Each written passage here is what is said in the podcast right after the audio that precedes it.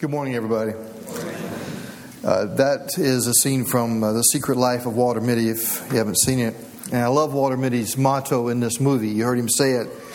He lives by the ABCs of life adventurous, brave, and creative.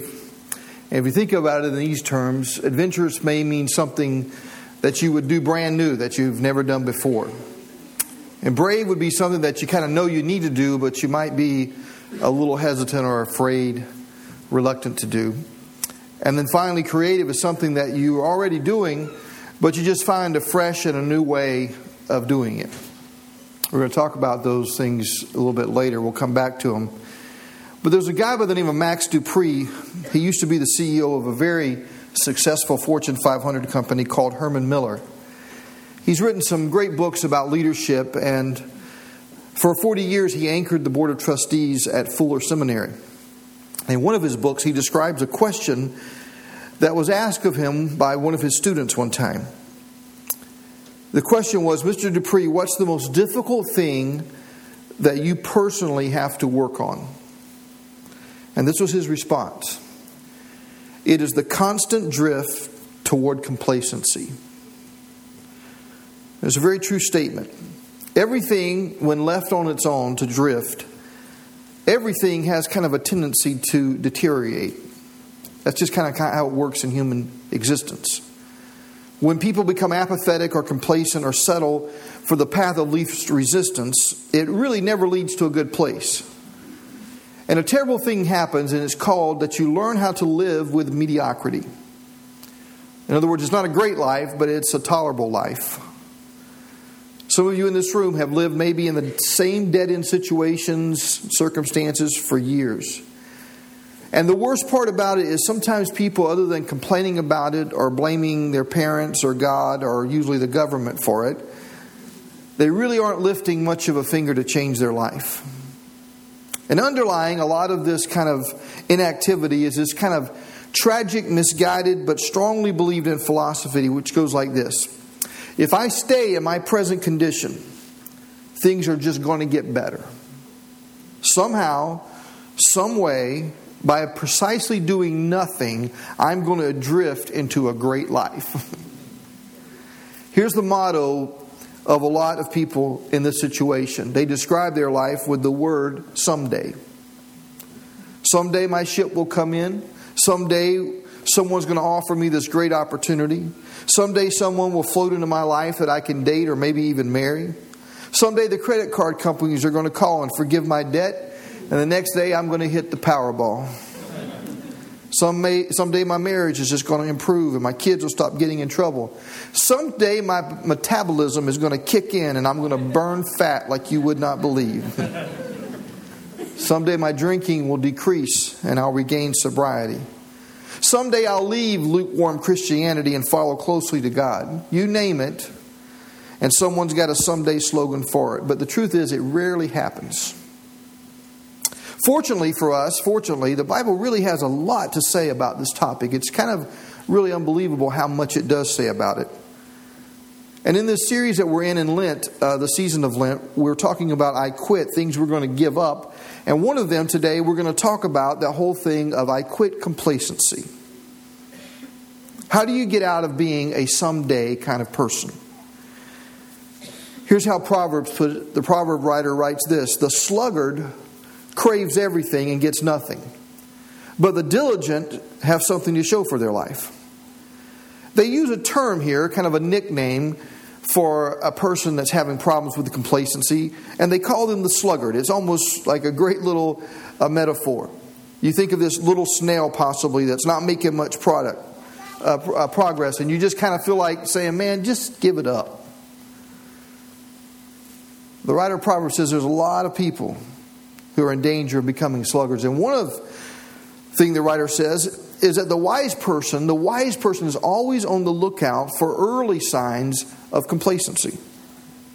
The 27th chapter of Proverbs talks about livestock, and it says it this way Be sure you know the condition of your flocks. Give careful attention to your herds, for riches do not endure forever, and a crown is not secure for all generations. Now, they're talking about it in terms they understand it. They come from an agricultural livestock kind of place. Every day it says, be on the lookout. Things could be great today, but if ignored, things may not be so great a few days from now. Here's the thing take any area of your life and you put it on autopilot, and it's at risk. Again, Max De Pree writes about this. He says, This is so destructive in my own life. He says that I've decided uh, to make a list of signs when I know complacency and deterioration are advancing. He says, There's signs to me. I thought these were just great. I want to tell them to you quickly. He says these. Number one is I have a tendency towards superficiality. Everything is surface, there's nothing deep. Number two, unresolved tension in key relationships. In other words, he won't deal with problem people or situations that are problems in his life. Three, no longer having time for celebration and ritual. That's a huge one. You just kind of skim through life. Four, confusing heroes versus celebrities. I thought that was a great one. Mixing up in life who really are the heroes in life and who are just celebrities. Number five, a loss of gratitude. We talked a lot about that last week. And number six, a vague, chronic sense of guilt.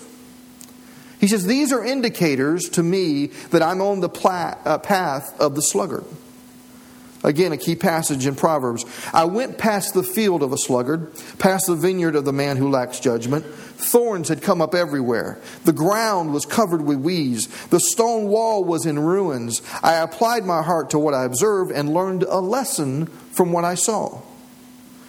How many of you have ever visited, I wonder, a vineyard, if you've had the fortunate uh, opportunity to do that? I'm not going to ask you how many enjoy the fruit of the vineyard, okay, but I'm just Sure, some of you are aware of that. And it's a very interesting thing about a vineyard. They don't just happen by themselves, they don't spring up by accident. Someone is behind them. And this is what the writer is getting at here. He was walking past this field, and it was an absolute mess. Weeds everywhere, thorns coming up from the ground. The wall was covered to understand the angst of this, you have to know this. In the ancient Middle East, a piece of land that was capable of growing crops was maybe the most valuable thing in the world. To be the owner of a vineyard was to be a very, very lucky guy or gal. It was the opportunity of a lifetime. And understanding complacency starts here with the failure to comprehend, and this is important, that this is the only life, the one and only existence I have on this planet. And here's the good news everybody gets a vineyard. When you were born, you received a vineyard. Your body, your mind, your will, relationships, financial resources, a chance to do some good things in life, a soul that will last forever. Everybody gets a good vineyard. And this is it. This is my one and only shot. Listen, and you don't even have to do it on your own. God will help you, He will walk with you. But He's never going to force you to care for your vineyard on your own. God never will force you into action. So the writer says, I was walking past this vineyard, and I kept thinking, what might this have been? It could have been a great source of pride, a great source of income to the owner. Listen, it could have even been a great source of blessing to the people around it because in that place, when you could grow food or if you could somehow uh, provide drink for someone, that was a fabulous blessing to people everywhere. But it didn't happen. And the writer says, I wonder why. Like, was there a catastrophe? Was there a drought? Was there a flood? Was there a fire? And he says, no, it was just the sheer negligence on the part of the guy who owned the vineyard.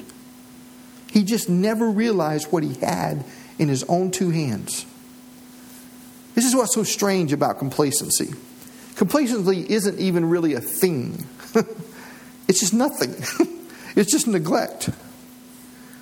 I think of a guy I know, in honor of Proverbs, we'll call him Sluggo. That's not his name. Listen, he's a great guy, but he is chronically discontent with his work. He always feels like his work could be more challenging and more rewarding, and he could be stretched more. And we'll talk about this probably a couple of times a year.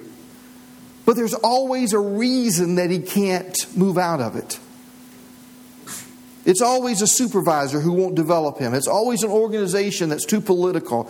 It's always, I'm not going to play those political games. We'll talk about getting a job somewhere else, but that's too risky. And he has these wonderful, wonderful ideas and dreams of what he could be doing, but he will not take a step. And see, he lives in that vineyard. He happens to be a single guy. He'd like to be in a romantic, relationship. And what he does is he develops crushes on women, but they're always in the supermodel category. And I'm just going to be honest, he's not in the supermodel category. So there's no realistic deal about him and relationships. And I'll say, why don't you go and talk to a good counselor? A good counselor could help you. But there's always reasons. It's too much money, it takes too much time, they don't understand me. And that's his vineyard. And he doesn't like it very much. Sometimes I just want to take Sluggo by the shoulders. and I want to say, Sluggo, this is your one and only life, and it is draining away year by year. Because I know him very, very, very, very well. Sometimes I want to take him by the neck. and this is, by the way, why I'm not an effective counselor, so don't be coming to me for counseling. And when I take these pastoral care assessments, they're like, how does anyone score a negative in pastoral care? Okay? This is how. Okay? I'll tell you one proverb that could change your life. It may have produced a little, plain, uh, a little pain, but you need to hear it. This is the proverb for Sluggo. It says, Those who work their land will have abundant food, but those who chase fantasies lack judgment.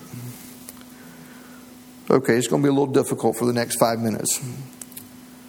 What this verse is talking about, friends, is about living in reality.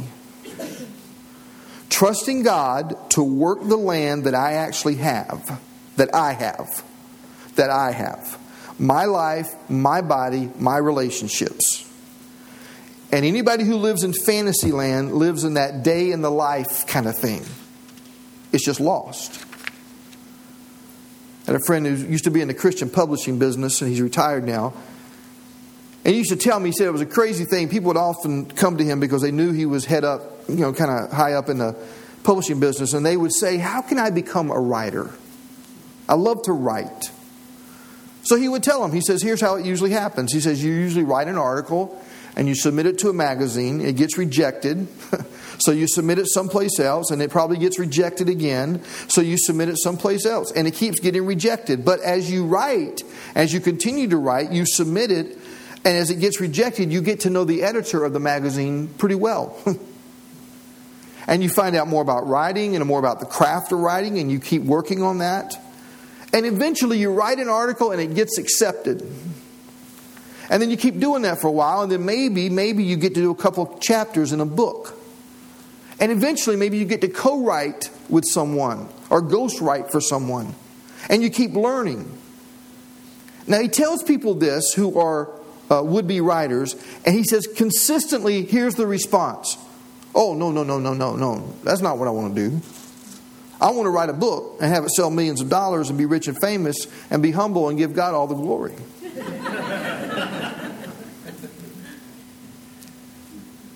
People have these fantasies. I want the perfect marriage. I want the perfect circle of friends. I want the perfect education. I want the perfect career. And if I can't have that, then I won't do anything.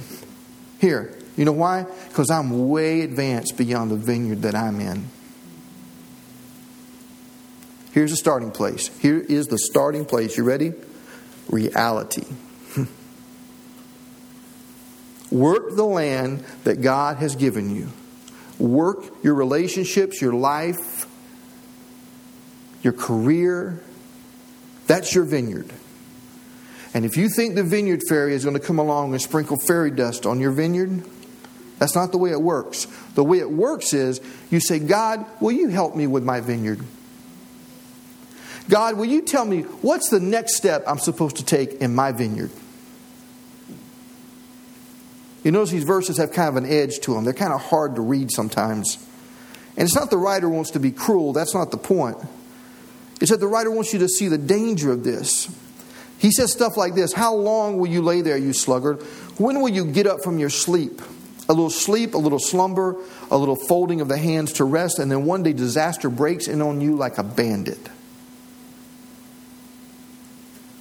Just a little sleep, a little slumber. How much longer does the sluggard say it's going to go on? The sluggard always says just a little bit longer. I read this great story a long time ago in a magazine. It's a story about a guy who goes back to the home that he actually grew up in. He had not been in his home for 20 years. And he knocks on the door, and when someone answers, he says, I know this is kind of strange. He said, but this is a sentimental trip for me. I've come back home after 20 years of being away, and this is the home I used to live in, I grew up in. Is there any chance I could just look around and and just kind of go through memory lane. And the folks are kind of perplexed by it, but they said, Sure, come on in. And he goes inside and eventually makes his way up to the attic where he used to play as a kid. And in the attic, he finds an old jacket of his that's actually up in the attic that's never been thrown away. And he reaches into his pocket and he pulls it out, and there's a stub in it. It's a receipt from a shoe repair store. And he remembered that he had taken a pair of shoes to be uh, uh, repaired 20 years ago, and when the move happened and all that was taking place, it was kind of crazy. He just forgot about going to pick his shoes up. So, on a whim, he goes to the shoe repair shop, and behold, it is still there. It's open. So, on a whim, he takes the receipt in and he hands it to the guy behind the de- desk, and he says, I just want to pick up my shoes. Are they ready? and the guy says, Hang on a second. He goes back to the workroom, comes back, and says, Come back a week from Thursday. That's a funny joke, right? but some of you just don't have a sense of humor, okay? Here's the deal. Here's the way the sluggard works it's always a week from Thursday. I never tell myself never, I just tell myself a week from Thursday. I know I have to do it. It's like dieting. What's the only day you can start a diet on? Right, we know that. Monday. That's the only day. God made it that way. Monday, diet day. I have to get my finances in shape. I have to get out of debt. I want to give to God and be generous. I got to do that next year. I need to get involved in a church rather than just come. I need to get involved in a life group, not just come. You see, the sluggard doesn't say no, he just says, not today. And what the writer is doing here is he's kind of giving us a wake up call. See, the danger is not, listen, it's when I don't say never, but I just say a week from Thursday. Now, here's what happens when we get into this kind of um, sluggard lifestyle the sluggard becomes a specialist in making excuses and rationalizations. Sluggards get great at this. I'm going to tell you one of them. Here's an excuse why the sluggard doesn't go out to the vineyard. I think this is great. The sluggard says, There's a lion outside. Now, there's just something funny about this. Well, I was going to go to work, but the lion factor out there is really bad. All these people being eaten by wild animals. I'm going to call in today. Just take the day off. Maybe they'll get the lion situation under control. See, it doesn't take much of an excuse. It can just be pretty flimsy. But that's the way it works. The commitment is always to not doing it, whatever it is. Sometimes, sometimes we come up with these rationalizations because we tell ourselves we're overwhelmed and we're fatigued and we're so tired. We just don't have enough energy. The writer says, as the door turns on its hinges, so a, sluggard turns on his bed. I, am thinking about getting up, but it's just like it's like I feel like a door is attached to its hinge. So the wife says, "Why don't you go outside and play with the kids?" Why don't you go outside and mow the lawn? Kids went out to play two years, you know, two two days ago, and the grass is so high we can't find them. What, go go mow the lawn. and the husband explains, I, I, maybe I got no energy. I gave at the office. I'm, I'm just I'm just whipped. I'm fatigued. And the phone rings, and someone asks him to go golfing. And what happens next is a miracle, right? All of a sudden, the strength and vitality comes swooping into his life, like he drank three Red Bulls back to back.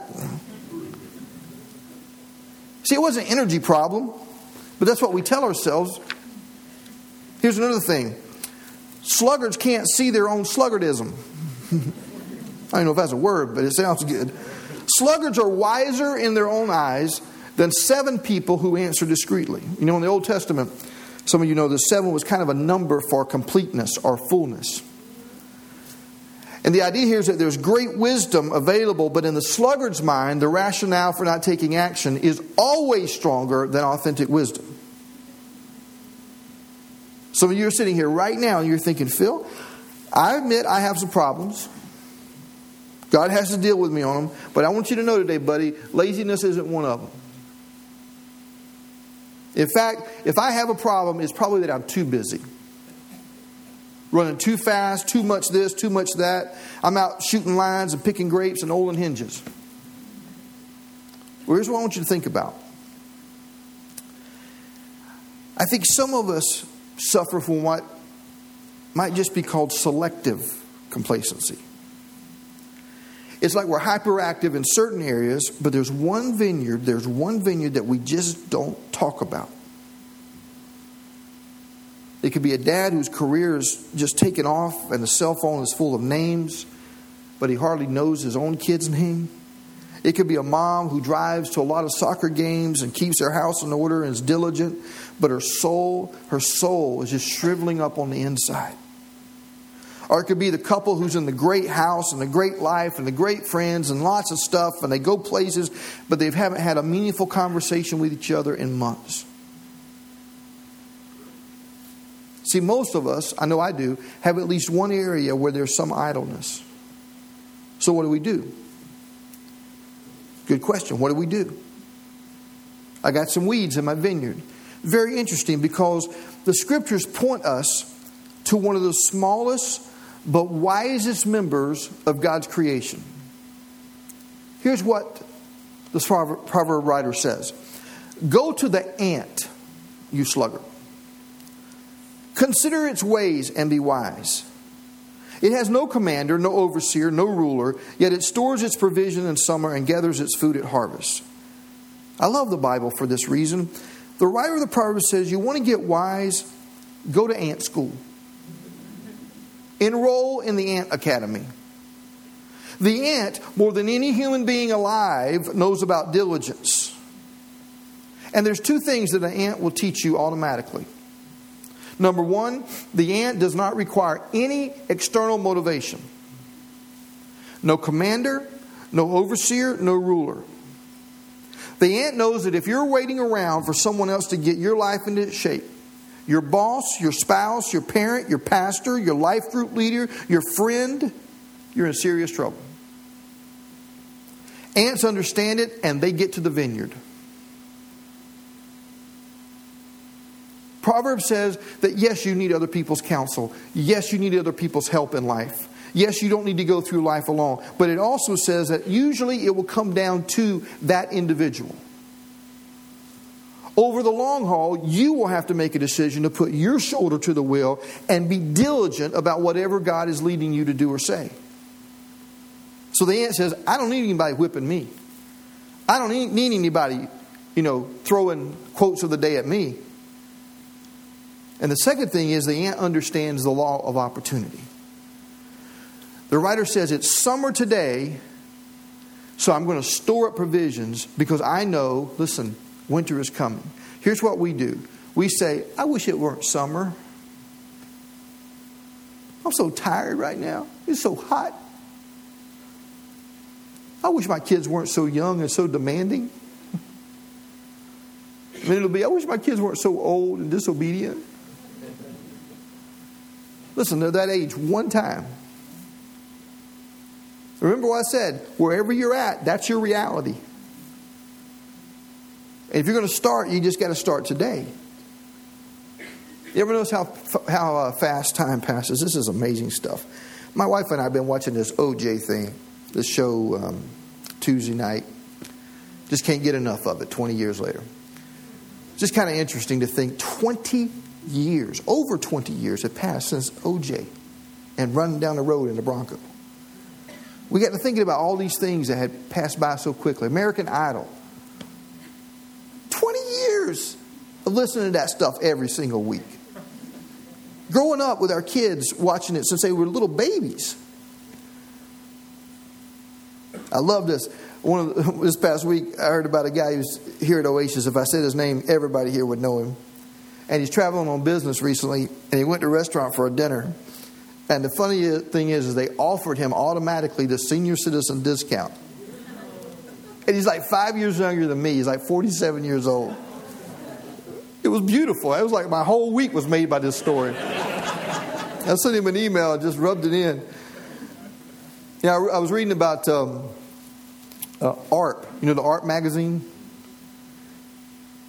Do you know they track down everybody in the U.S. before they're going to turn 50? And I mean everybody. Everybody gets an invitation to be a member of AARP. And the editor of, the mag, uh, editor of AARP magazine was talking in another column, and he says, I don't even know how we do it, but we track everybody down. He says, and consistently we get the same response. People are surprised and mad. Nobody says, Oh, thank you for inviting me to be a part of AARP. I mean, it's not an exclusive club. You know what people say? Stupid AARP. It's not even a good name. Name. I mean, think about it. A club sounds like you're belching. AARP. AARP. It's a strange thing about us. We have this one life and it goes by so fast. And the proverb writer says, Look at the ant. He understands he has one vineyard. And I know some of us don't want to look at it because we feel kind of ashamed or we feel kind of embarrassed. And that's not the point of today. Please don't please don't walk out of here feeling just all guilt-ridden and you know, preached at. That's not what I'm saying today. What I'm saying is the good news is is you don't have to overcome complacency on your own. For some of us, it's too much, but it's not too much for God. One of the strangest things about complacency is it has such power on the one hand, and yet on the other hand, it is so, so weak. I have found that if you will trust God and take one step of faith, just one, you'll be amazed at God and what He can help you do. He can send into your spirit this sense that your vineyard isn't nearly as overwhelming as you thought it was.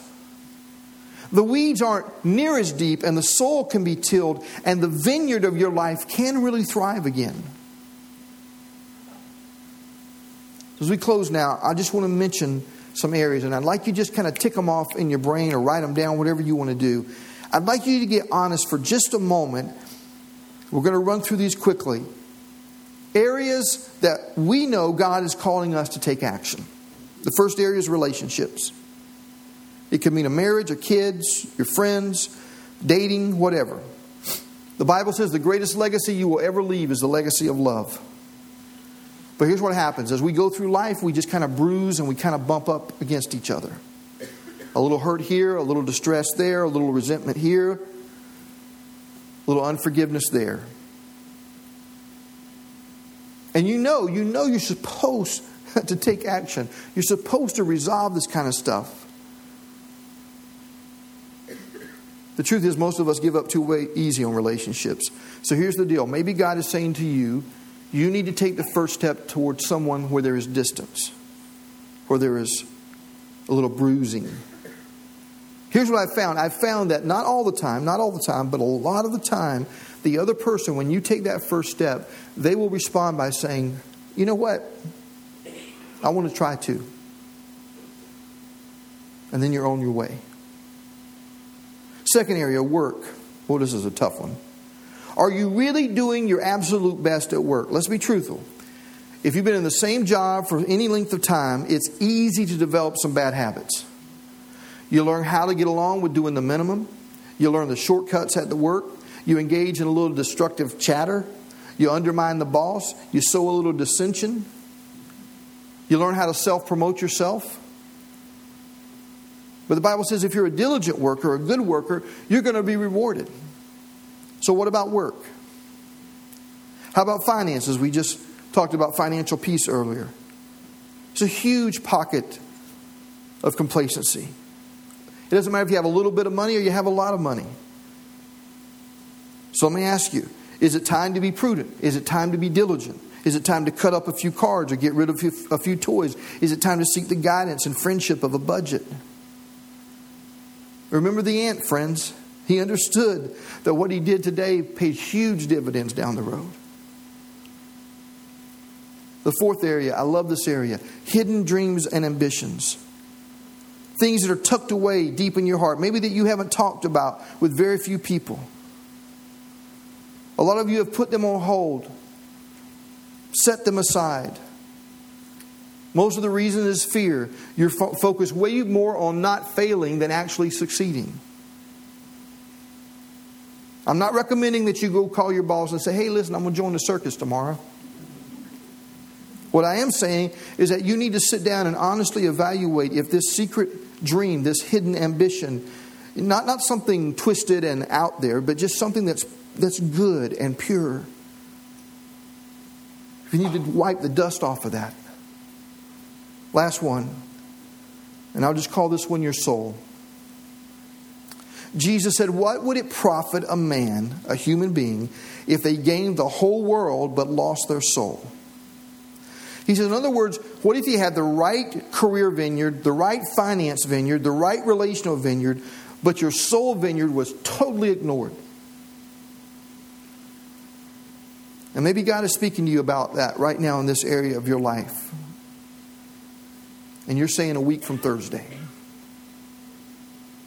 I want to say, friends, if there's one area, if there's one vineyard that you can't ignore, it's your soul.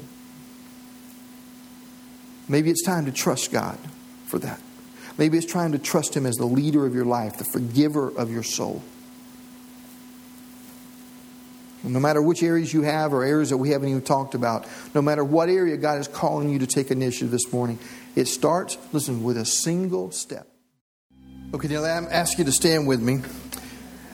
If you'd like a reminder, something to kind of help you along here, uh, we've actually come up with a Facebook and Twitter uh, opportunity for you to download a screensaver uh, background for your phone uh, that says Take a Leap.